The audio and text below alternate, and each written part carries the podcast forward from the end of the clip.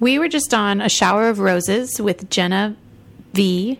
Yes, I don't know what her last name is. She's as a Genevieve. That was right. Okay. With Jenna, where she reads all of the readings and the gospel for the upcoming Sunday Mass. The episode we did with and reflects on it.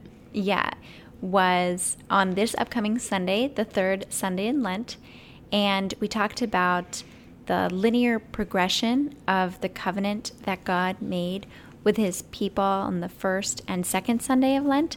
And now in this third Sunday, it's the first reading of Exodus, which is then his covenant with Moses and the people of Israel. So a really cool chat.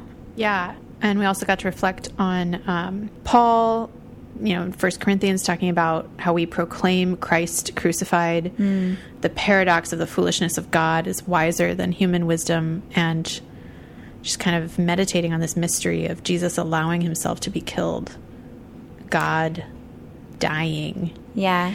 And then also the gospel being, Jesus in the temple, overturning the tables in the Gospel of John. Yeah, it was cool. And periodically she would ask us, like, how did this seem to you as Protestants and now as Catholics? And, like, what was weird and what did you think of that?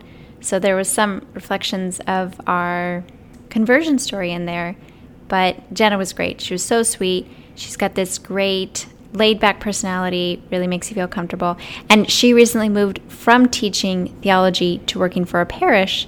So I feel like she's a really good person to do a show like this because she understands theology, but then she also understands the real-life work of a parish.